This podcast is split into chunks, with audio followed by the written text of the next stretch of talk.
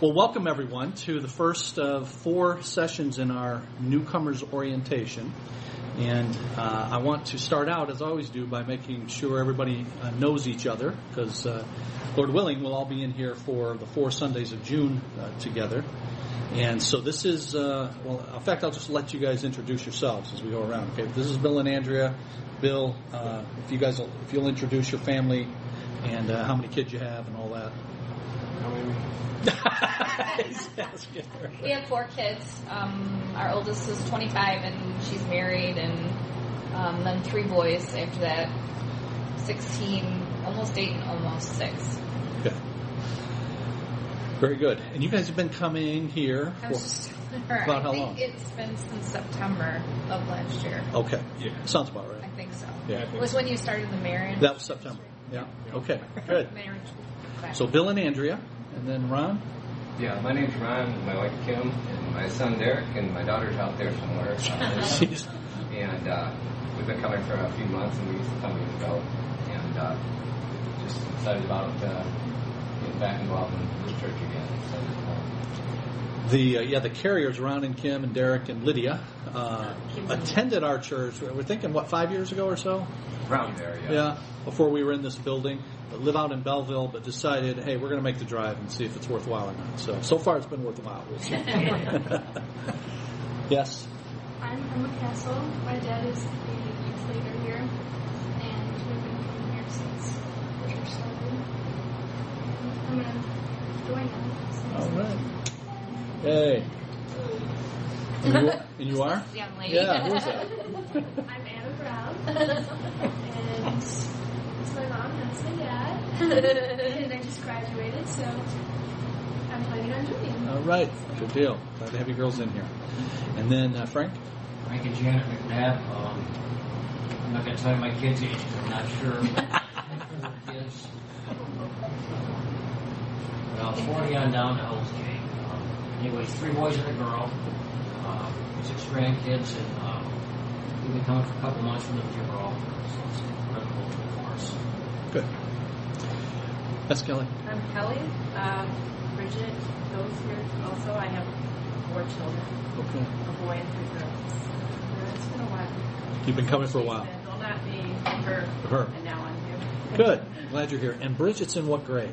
She was the junior. Just junior. So she'll be a senior in the fall in high school? Okay, great. Hey, Moses. I'm Moses. Uh, I'm an international student. Uh, I don't have any kids. I'm a senior at Kettering University. I study mechanical engineering and uh, applied mathematics. And uh, Moses uh, joined the church, uh, but he's got a special circumstance with Kettering because uh, the way his education there goes, he's uh, there for a semester.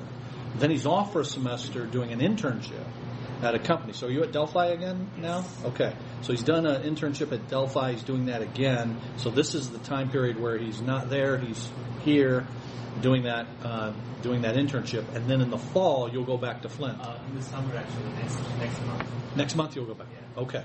So you'll see Moses for the next six weeks or so and then uh, and then you won't see him, but that's why he didn't get mad at us or anything. He's he's being educated there in Flint. All right, well, welcome everybody. Glad you guys are here. And you see on page one, introduction, and we say at the top, this class is designed to assist you as you decide whether CBC is the place for you and your family. That choice is a serious matter. It needs to be made prayerfully. And it should be a decision based on adequate information. So it's our prayer the Lord grant you wisdom about your decision, and we're trying to give you information to help you make that decision. But we have no illusions that ours is the only uh, good church. There are many that are faithfully carrying out the Lord's work, but we do believe we have a God honoring church, and uh, we provide a way for each member of your family to grow and serve. So we'll hope that you'll see that in our four weeks uh, together.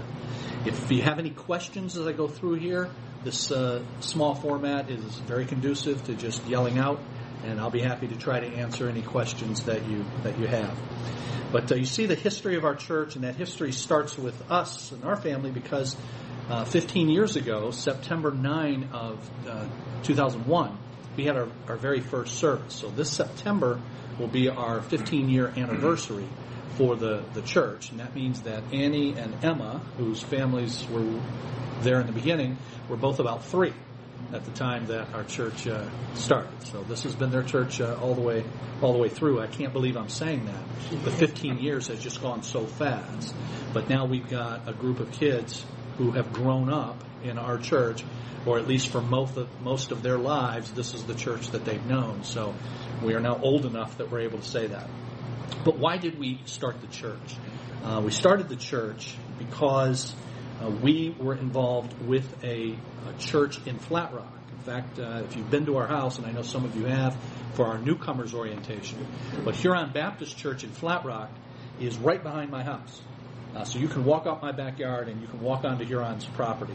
And we've lived there in Flat Rock since 91, and uh, since the mid 80s, starting in the mid 80s, we uh, were attending uh, Huron and involved there, and I was involved at all levels of ministry there. Youth guy, as I mentioned in the first hour, uh, deacon, then associate pastor. But all through that time, the pastor at that church, Pastor Steve Thomas, who is still there, had been preaching that it's God's desire for churches to multiply, for them to start other churches. And the people in that church had that mindset and looked forward to the time when we would be able to do that. And uh, we did finally get to the point uh, in uh, in 2000, year 2000, that we thought we could break off some people to plant a, another church. But that was not supposed to be our include our family. We were uh, going to stay at Huron, and the plan for us was to be on staff at Huron really uh, forever. We weren't planning on leaving. And we had a guy picked out to actually plant the church. And it had never occurred to me, never entered my mind to plant a church myself, and certainly that we would be the church planters for this very first one out of our parent church. So how did that happen? That we got kicked out of the church and ended up uh, planting planting community. Well, what happened was the guy that we had picked out, uh, who was a wonderful fellow, but he had been a professor at a couple of Bible colleges. He had graduated from the same seminary that I did, that Pastor Thomas did, so we knew him very well. Very, very good guy. But he was a professorial kind of guy. And that was okay with me, but a lot of people were coming to us and saying, you know, we really think uh, he's a wonderful guy, but we're not sure if he's a church planter, you know, because he's this professorial guy and, and, and all of that, and, and how well he's going to be able to relate to people and all. But my response was just, okay, but he's the best we've got. and I was in Dr. Combs' office. Have you guys all met Dr. Combs, who's now a member of our church as of one year ago? but this is going back 15 years ago, 16 years ago. I'm sitting in his office at the seminary. And he says the same thing. He says, you know, you know that guy, I really like him, he's a great guy, but I don't, what do you think about him being a church planter? And I said the same thing. Well, who are we going to get? And Combs says, I'm praying you'll do it. and I, I, I was just stunned because I had never thought about doing it. Now, I won't bore you with everything that happened after that, but you can blame Combs for me being here. Okay, it's his fault. And then the Lord works it out all these years later, 15 years later, for him to retire and for them to be here, and that's uh, just been a marvelous thing. So the church uh, identified us then as the uh, planters, and we started the church in uh, 2001 with our family and three other three other families. Uh, and we so we had a total of 11 people, counting the that's the adults and the kids. We started with 11, 11 people. Uh, but the Lord had prepared us providentially to do that because, as you see in the middle of page one there, I was raised in a Christian home. And my dad was a pastor, Pentecostal pastor. Uh, so I grew up Pentecostal. Um, some of you may know that, maybe you've heard me say that. But, uh, and what kind of Pentecostal? There are different kinds of Pentecostal. There are some Pentecostal churches that believe in the ongoing supernatural gifts of speaking in tongues, prophecy, and that kind of thing. But if you attend their church over a long period of time, you won't see it happen very much. So they're kind of mild Pentecostals. And then there are the Pentecostals where every week you see that kind of thing happen. So where were we? We were what I call the crazy Pentecostals, okay?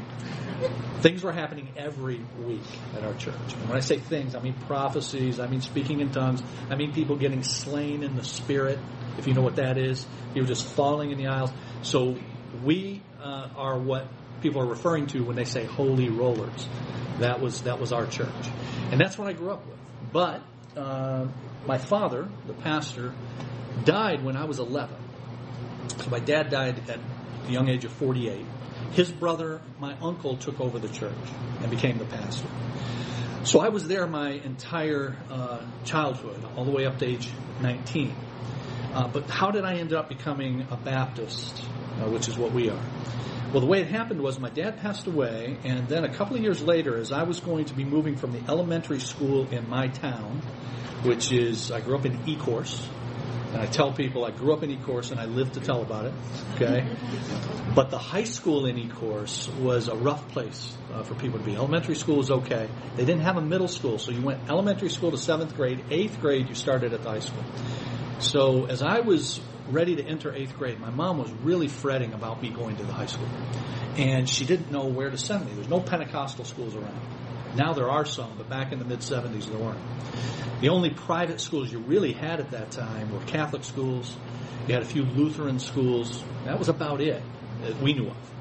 And a co-worker of my mom's at Wyandotte Hospital had two daughters that were going to intercity uh, Christian school, it was called then. It's now Intercity Baptist School.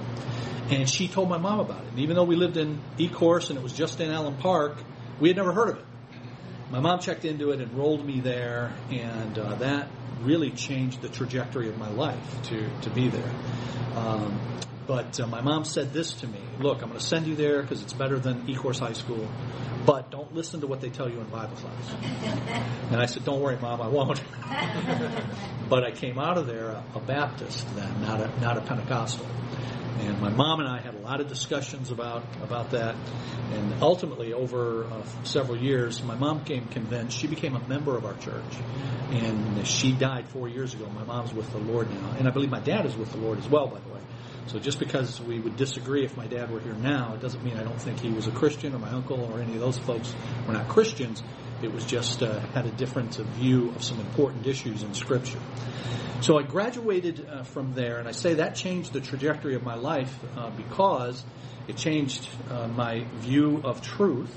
I was saved through the ministry, came to the Lord through the ministry of the school there. I got saved at age 19, but I also then met my later to be bride there.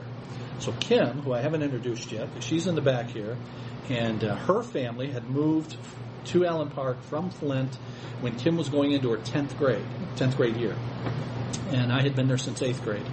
And in high school, we never spoke to each other. but it was after high school that a friend of mine said, uh, Hey, I think Kim Crawford is back from college. She was going attending a Christian college down in Florida. I think she's back, and I heard she's not going back, and you ought to call her. and uh, and I said to this friend, so I tell this story every time. That you'll you'll hear in a moment that there's a dispute about this story, but here's the truth. Go with me on this. that uh, I was told to call her, and I say to this friend of mine, she's not going to want to go out with me. And this friend's like, what? What do you mean? Why? You know, he, his view was any girl would want to go out with us. Okay. he goes, what do you mean? Why would you? I go, because we have a bad reputation at the at the Christian school. That's why. Because I got in a lot of trouble at the Christian school. Now it wasn't. It was trouble for being late. It was trouble for forgetting stuff. It was trouble for talking too much. It was that kind of trouble, but it was a lot of trouble. Uh, in fact, they had a demerit system. You know what those are? You get pieces of paper, and you could only get so many. And so, just I had one semester where I had the limit, the max. If I get one more, I'm expelled. I had a month to go of school, one month to go, and I can't get a single demerit, not one more demerit.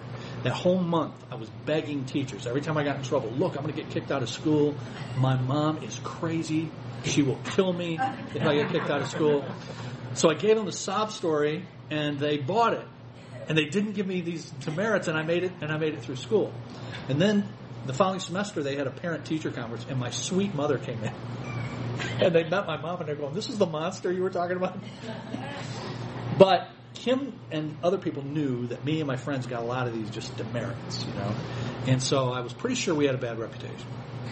But I called, and to call her, I had to call her sister, who graduated with me.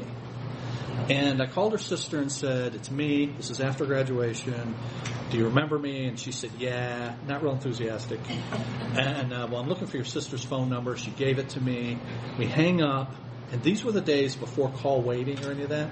So if you dial another number and there's somebody else on there, it's busy. You get the busy signal. So I immediately dial her number and I get a busy signal. And I'm thinking, that's her sister calling her saying this creep's going to call you and ask you to go out. You know, he's a loser. Don't go. That's, my, that's what's going on in my mind. So I call her sister back, and it's busy. This confirms for me what's what's going on. But I do call Kim, and I say, "Hey, it's me. Do you remember me?" And she says, "Yeah." Again, not enthusiastic. And I and I ask her out, and she says this. This is where the dispute comes in. She says, um, "Well, I think we're having a family reunion that day." And I go, well, when will you know if you're having a family reunion? and because I'm asking her out for next week. It's not like I'm asking her for a year from now, okay? When will you know if you're having a family reunion? And she says, in a couple days. I go, all right, I'll call you back in a couple days. Well, I find out that that was blowing, blowing me off, but I was too dense to catch that. And I called her and I said, so are you having a family reunion? And she says, yeah, we're having a family reunion, so, and then her voice trails off. And the so means so get lost. That's what that means. and then I say to her, well, how do I know? Why do I think even if you weren't having a, having a family reunion, you wouldn't want to go? And she says, well, I, I think I would. And I said, well, what makes you think you would? And she says, well, what are we going to be doing? Is there going to be drinking involved? And I go, hey, you got it all wrong. I don't drink. I've never had any drink. In fact, I'm thinking about going into ministry. I start giving her my resume. And she's thinking, this dude is making all of this up. But my fears about her thinking we were rabble rousers was all true. She did think that. I talked her into going out with me. We were married in 85. And um, that is how the Lord providentially put us in place and together in order to be a part of founding community. Growing up in Christian home, both of us, meeting through school, getting married, going to Huron in Flat Rock, and then them ultimately kicking us out to uh, start this church. Now, you see in the middle of page one there, it says, while attending a local university, that would be uh, Wayne State, and serving in his local church, Ken committed to pursue formal training for vocational ministry. Upon graduation from college, I went to Detroit Baptist Theological Seminary. In 85, we joined uh, Huron and there we served for 16 years, the last nine of those on pastoral staff.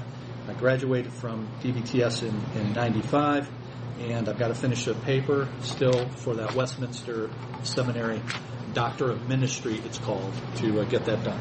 Okay? So that's how our church started. That's who we are. If you'll turn to page three, excuse me, page two, we want you to know how this Baptist church became Community Bible Church. And that's what this few paragraphs is there. I'm not going to read it. But in January of uh, 2013, so just uh, three and a half years ago, the church voted to change our name from Community Baptist Church to Community Bible Church. And we explain there why, and also on our website under the About Us section, we explain that we did that and why we did it. So just briefly, here's why. We are Baptists. We believe Baptist doctrine. So why did we change the name? The reason is there are, and I don't know how to put this politely, there are just a lot of crazy Baptists out there. And a lot of people have met crazy Baptists that we don't want to be confused with. So that's why we that's why we did that. There's the King James only Baptists, you know. There's the legalistic Baptists, you know, women can't wear slacks and all kinds of rules like that. And uh, a lot of people have had bad experiences with them. They see Community Baptists, and they're and they think many people think uh, this that if you've been to one Catholic church, you've been to them all. And they think the same thing about Baptist church. If they've had a bad experience at a Baptist church, if you've been to one, you've been to them all, because that's the way it is with Catholic churches. Well, it's, it's not the case. We know with Baptists, they're all independent and different, but the average guy out there doesn't know that.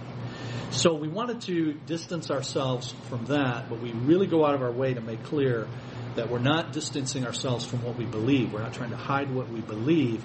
We're just trying to accommodate people who have a misunderstanding about what, what Baptists are. So the church voted when we moved into this building in February of 2013 the month before that to put on our sign, Community Bible Church. Okay? All right. Top of page uh, three.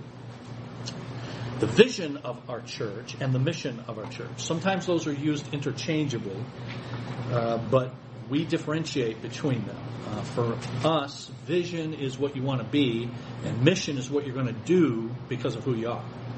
And so, what do we want to be? We simply want to be a healthy community of faith. But then that raises the question what's that look like? What is the profile of a healthy church? And you see those seven bullet points there the seven vital signs of a healthy church. The ne- next week, we're going to go through those uh, together. So we're going to go through those seven. That's lesson, our lesson for next week. But for now, just that's what we strive to be, those seven, seven things. And then our mission is what we do as a result of who we are. And you see the box in the middle of page three. Our mission is to help people learn about God, love Him and others, and live for, for His purpose. Now, bottom of page, uh, bottom of page three, all things being equal, healthy churches grow. If by God's grace we're the kind of church we ought to be, then no, numerical growth will follow. Now, when I say all things being equal, if you live in a town, uh, a rural town of 200 people, you know, and you've got 100 of them going to your church, you're doing quite well, right? And how much growth can you expect out of that? Well, not much. That's why I say all things being equal. If you live in a metropolitan area like we do, where people can drive up to say 30 minutes to, to come to a church because of the road system and all of that, and you've got tens of thousands of people around you, then uh, you can have a reasonable expectation of growing if you're healthy. Uh, so our objective is not numerical growth. Our objective is health. We want to be healthy, and then if we're healthy as a byproduct of that, we expect we expect to grow. All right. Page four, the beliefs of our church are Baptist, and in fact, we make that clear with that acrostic that maybe some of you have seen in the past. Baptists and the letters of that word, each representing a distinctive of what Baptists believe, biblical authority and autonomy of the church, priesthood of the believer, and so on. Now, it's not that Baptists are the only people who believe any of these. Other, there are other denominations that believe, for example, in biblical authority. Um, but Baptists are the only ones who believe all of these. So you could select some of these, and other churches, non Baptist churches, believe these, but Baptists believe all of these. And so, for example, uh, two church offices. You see that under the first T there, two offices in the church, pastor and deacon. Uh, a Presbyterian church does not believe that. They don't believe there are only two church offices. Because in addition to those local church offices, if you know how Presbyterian churches are structured, they have what's called a session that's uh, above the the local church. And so the church is not autonomous. That's the second one. It doesn't do its own governing, but you have a, a presbytery, a session, they call it, above the church that does that. And you've got those people that are the presbyters that are officers as, as well. So that's an example of what I mean when Presbyterian churches, some of them are, are terrific, um, gospel preaching, Bible believing, but uh, and so they believe in biblical authority and so on. But only Baptists believe all of these. Now, our entire statement of faith is included in your notebook, and that's Appendix A. And in this class, we don't go through the, the statement of faith. Um, we give it to you um, because it's tough sledding to go through it. If you, uh, I do encourage you to review it. If there are any particular doctrines that are of great import to you, you want to see if we hold those or some things that you're afraid of to make sure we don't hold those, then you could look at our statement of faith. And of course, if you have any questions about any of that, uh, let me know. Okay? All right, we're going to look at page five and the fact that we seek to be an intentional church. But before we do, anything, any questions? Everything okay so far? That's where we've come from. That's how our church came to be. Now we want to get into the kind of church that we're trying to be. In this lesson, in our remaining time, we want to look at the fact that we strive to be an intentional church. I'll explain what that means. And then next week, a healthy church. And the third week, two weeks from today, a committed, uh, excuse me, a growing church.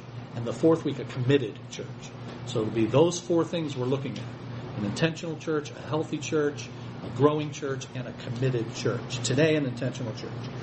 And I say at the top of page five, our mindset is intentional. Now, I'm not going to read through all of the stuff that we have in these following pages, but I, I do want to explain uh, the essence of what's there to you. The top of page five, when we say our mindset is intentional, we say there that we all have an idea of what we think a church should be. Most of us do. Most people in our culture at least have a vague idea of church, even if they didn't attend church. They have some vague idea of what it's supposed to be. And then if you did grow up in church, then you have some idea of what you think church ought to be. When we started community, we had the opportunity to step back and evaluate what we think the Bible teaches about what a church ought to be. So rather than simply incorporating everything that we had done in our prior churches, the core group that started this church spent several months trying to step back and take a fresh, objective look at what the Bible says a church ought to be. And what came out of that for us was that our uh, our structure here is different than the churches from which the core group came. Now, Huron, our church in Flat Rock, uh, their structure is slightly different than our structure. Now, I need to hasten to add, it's not worse than our structure. I don't mean that. I certainly don't mean it's bad by any means. Uh, but we're going to see here in a minute, a lot of the things we do in our churches are things we do as matters of convenience or wisdom. They're not things the Bible tells you you have to do. So, many of our churches have midweek meetings, Wednesday night meetings. But you're not going to find that in the Bible. So that doesn't mean you shouldn't. that's a bad thing to do. It's just that it's not mandated in the Bible that you have a Wednesday program. We have Sunday school. But you don't have Sunday school in the in the Bible either. But you do have to have some way you're going to teach your kids and all of that. So Sunday school is a good way to do it, and that's why it was developed a couple hundred years ago. But it was developed a couple hundred years ago, not 2,000 years ago, not when the church was was founded. So if we don't step back a little bit and think about all of those things that we do, then we can, if we're not careful, assume that that was the way it was when the church was founded 2,000 years ago. And what happens with that, if you're not careful, is you become traditionalistic. Tradition is a good thing, but traditionalism is not. Now, what's the difference? Tradition, one person has said this tradition is the living faith of the dead. That is, it's their faith passed on to us. And thank God we have that. And we have their testimonies in Scripture, but also in church history. Tradition is the living faith of the dead. Traditionalism is the dead faith of the living. That's people who just do it the way they've done it because we've always done it that way. And we've never thought about why we do it that way. And so I'm trying to press home that from the beginning, we tried to have a mindset that says, okay, why do we do that? And is that something we should do? And is that going to help us uh, advance the objectives of the church? And one of the key principles that we've used at our church is this middle of page five function versus form. And you'll hear that if you stick around at our church over the next few years. You'll hear me say this every so often. So here's what it is the New Testament gives us the functions that we're to perform. But it doesn't give us the forms in order to carry them out. Now, to make that easier, uh, it tells us what to do, but not how to do it. The New Testament tells you the function, what to do, but it doesn't give you the form, how to do it. Very rarely does the Bible give you an explicit, this is how you're to do it. It just tells you what to do. So, for example, the Bible uh, instructs us to evangelize. Well, how do we do that? Do you have Sunday morning go door to door? That's one way to do that. That's a way to do. That. That's a form of carrying out evangelism, and that's a fine way, but it's just a way. And there's nowhere in the Bible that it says to do it that way. Or meet before Wednesday night if you have a Wednesday night, and go early and you know go and follow up on people and all of that. So those are all forms of carrying out the functions that the Bible gives us. The Bible's big on the one, but not so much on the other. And toward the bottom of page five, you have some those three bullet points. Whereas you survey the New Testament, you find that functions, that is what we're to do, are most often given without any way to do it. And the forms, that is the ways to do it, that are given are often partial and incomplete. So here's an example, Acts 5.42. We're told that the apostles taught. That's what they did. That's the function. And they did it from house to house. That's the way they did it. But we're not told, get this, we're not told whether they taught in every house or just some. Whether they taught both believers and unbelievers, whether they went were inside or outside the house, whether neighbors were invited, we're, we're not told any of that. Okay? And then if you look at that third bullet, the forms for the same, very same function often vary from one context to another. Again, Acts 5.42. We're told the apostles, in addition to teaching from house to house, also taught in the temple courts. So they had two different ways that they went about about doing this. So given all of that, you can't absolutize forms. You can't absolutize this is the way you do it. Because the forms, the way you do it, are often not described, they're often incomplete, and even in the Bible, they uh, would change. Now, why would why would uh, God do that? Why would God give us scripture, tell us what to do, but not be so specific on how to do it? Here's my theory on that. Because uh, the Great Commission is a worldwide mission. And the truth is, the way you do things, the way you do things, the forms you use in 2016 America are not the same forms you use in Tanzania or Zambia. It's a worldwide mission, and so God has not locked you into these are the times you meet and all that. In other cultures, meeting on Sunday at a particular time, like 10 o'clock on Sunday morning, might not be the best time. Depending on if they're farmers or you know whatever it is they've whatever it is they've got to they've, they've got to do. So my theory as to why God didn't give us a lot on how to do it is because how you do it uh, will have to change from culture to culture. Now I need to add this because it's extremely important. Having said that, God has not explicitly told us the forms how to do it. We have to use wisdom through a biblical lens in choosing how we do it. That's what He's left us to do. But that doesn't mean, here's the important part, that doesn't mean that it doesn't matter how you do it. How you do it does matter. If you're not careful, you can take what I've said, and many of our churches today do this. They, they would amen everything I've just said. Yeah, you're right, brother. We, we got to choose how to do it. And what that means for them is we can do it any, then anything goes. And so churches are entertaining.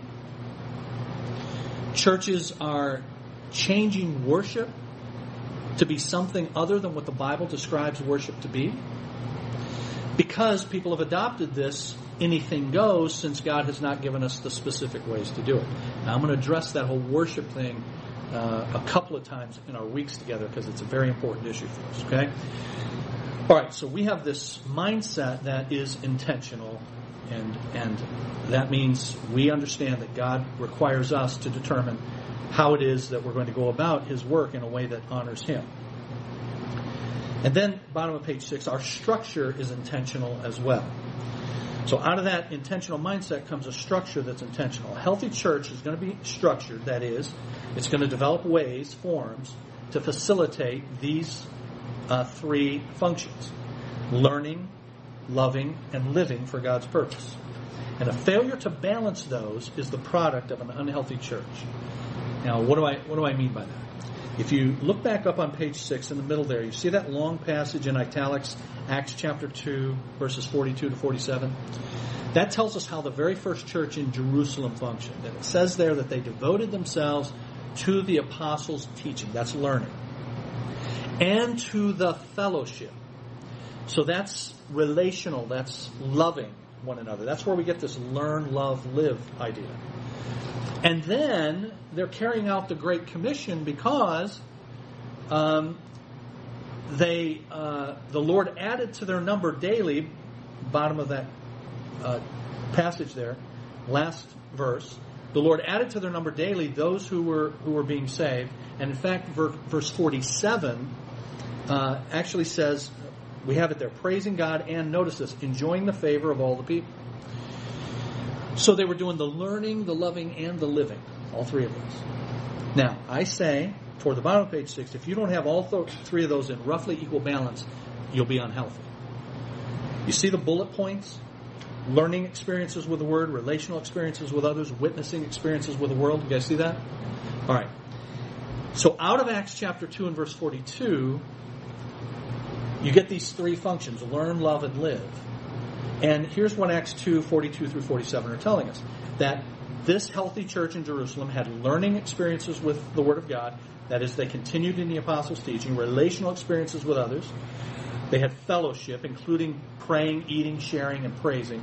And then they had witnessing experiences with the world. Now look at those three. If you've had any church experience in your background, you have seen churches that have one of those, but maybe not the other two. If you've got a church that's big on learning experiences with the Word, but not relational experiences, that church will have a feel of just a seminar every week.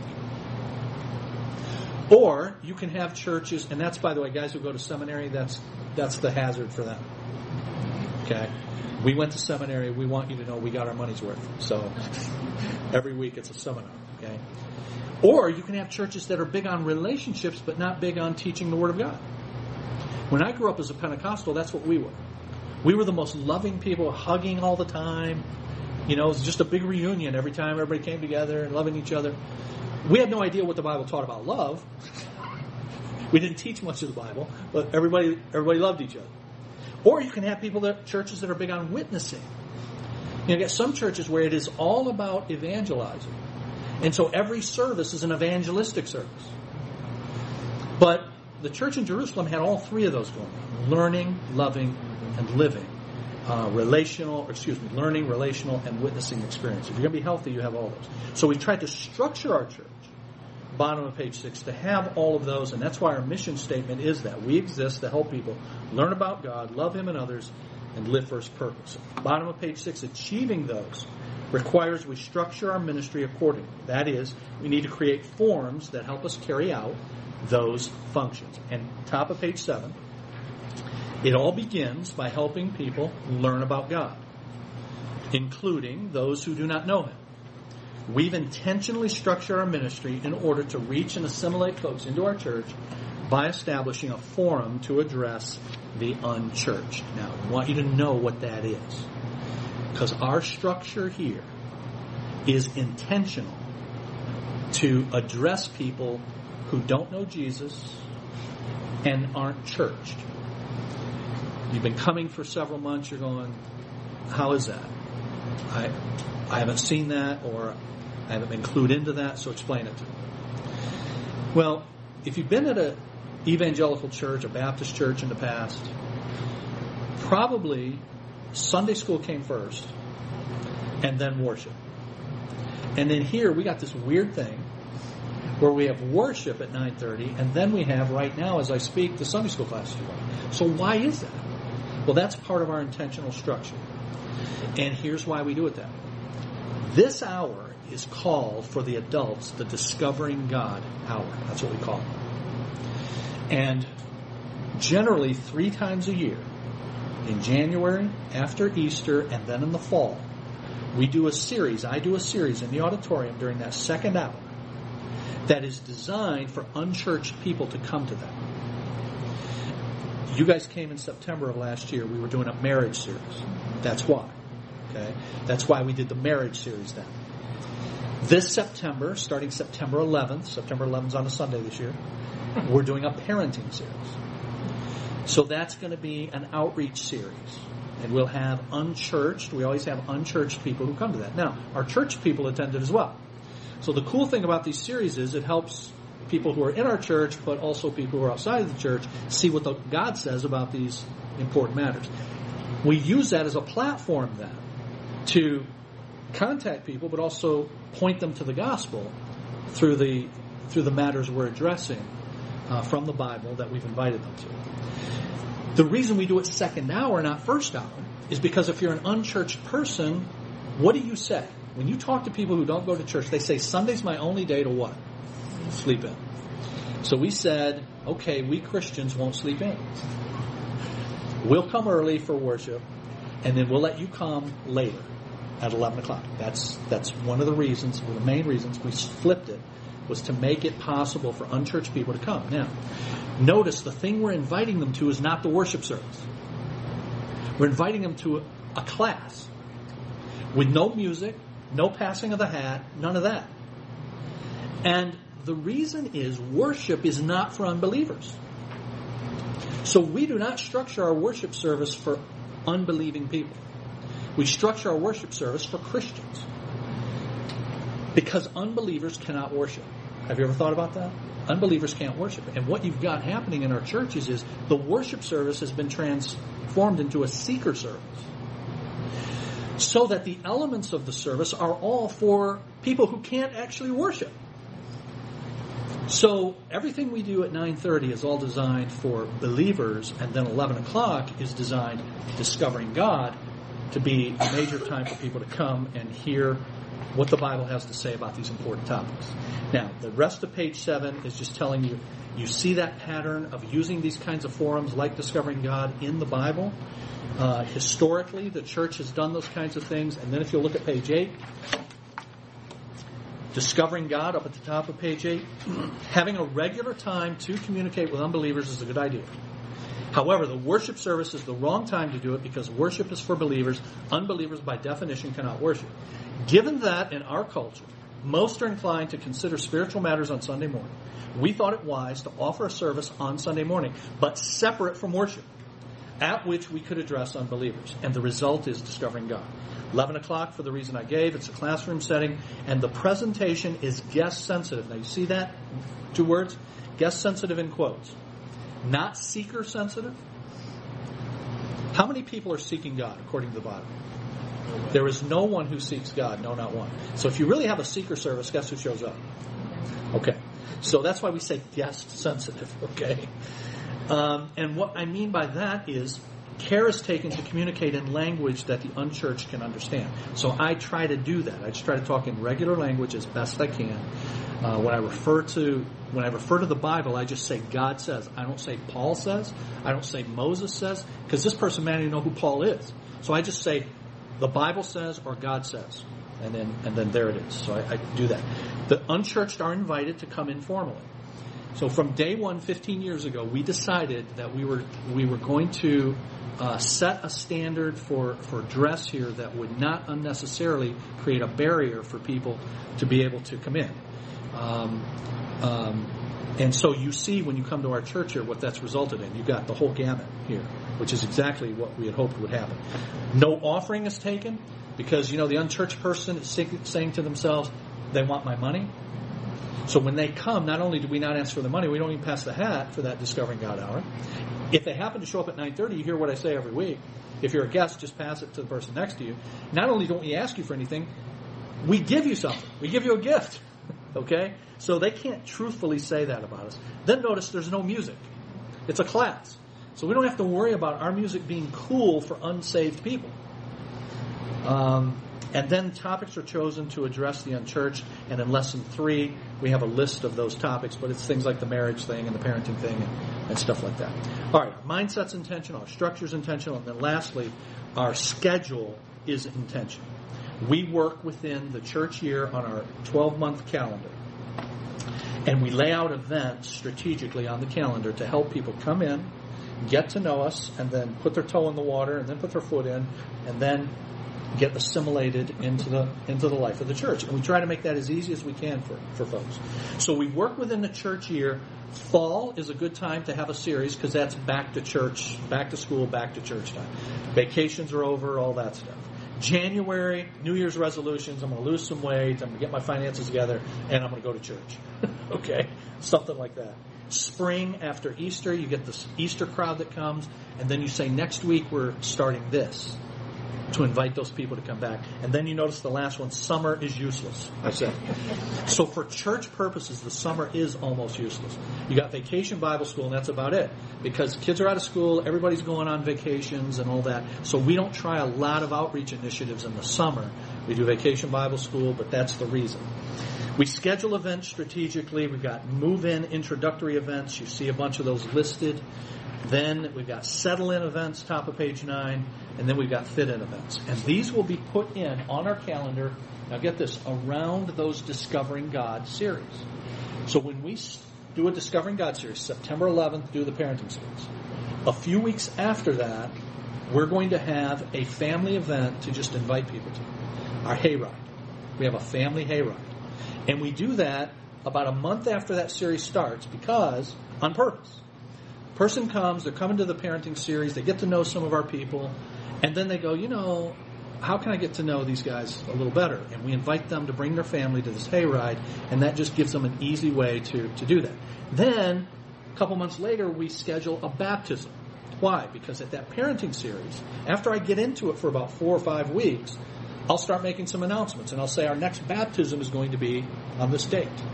And if you've never been baptized, you need to come and talk to me about that. And then I get people come and say, well, you know, I was a baby and I was baptized. Does that count? And I say, hey, let's talk about that. And that's the way it goes. So we schedule our calendar around these outreach discovering God series. Okay? All right. That's it. Uh, we're trying to be an intentional church. Mindset's intentional. Structure's intentional. Schedule is intentional. Next week, we'll look at trying to be a healthy church. Okay? Bring these books back with you. And we're five minutes over.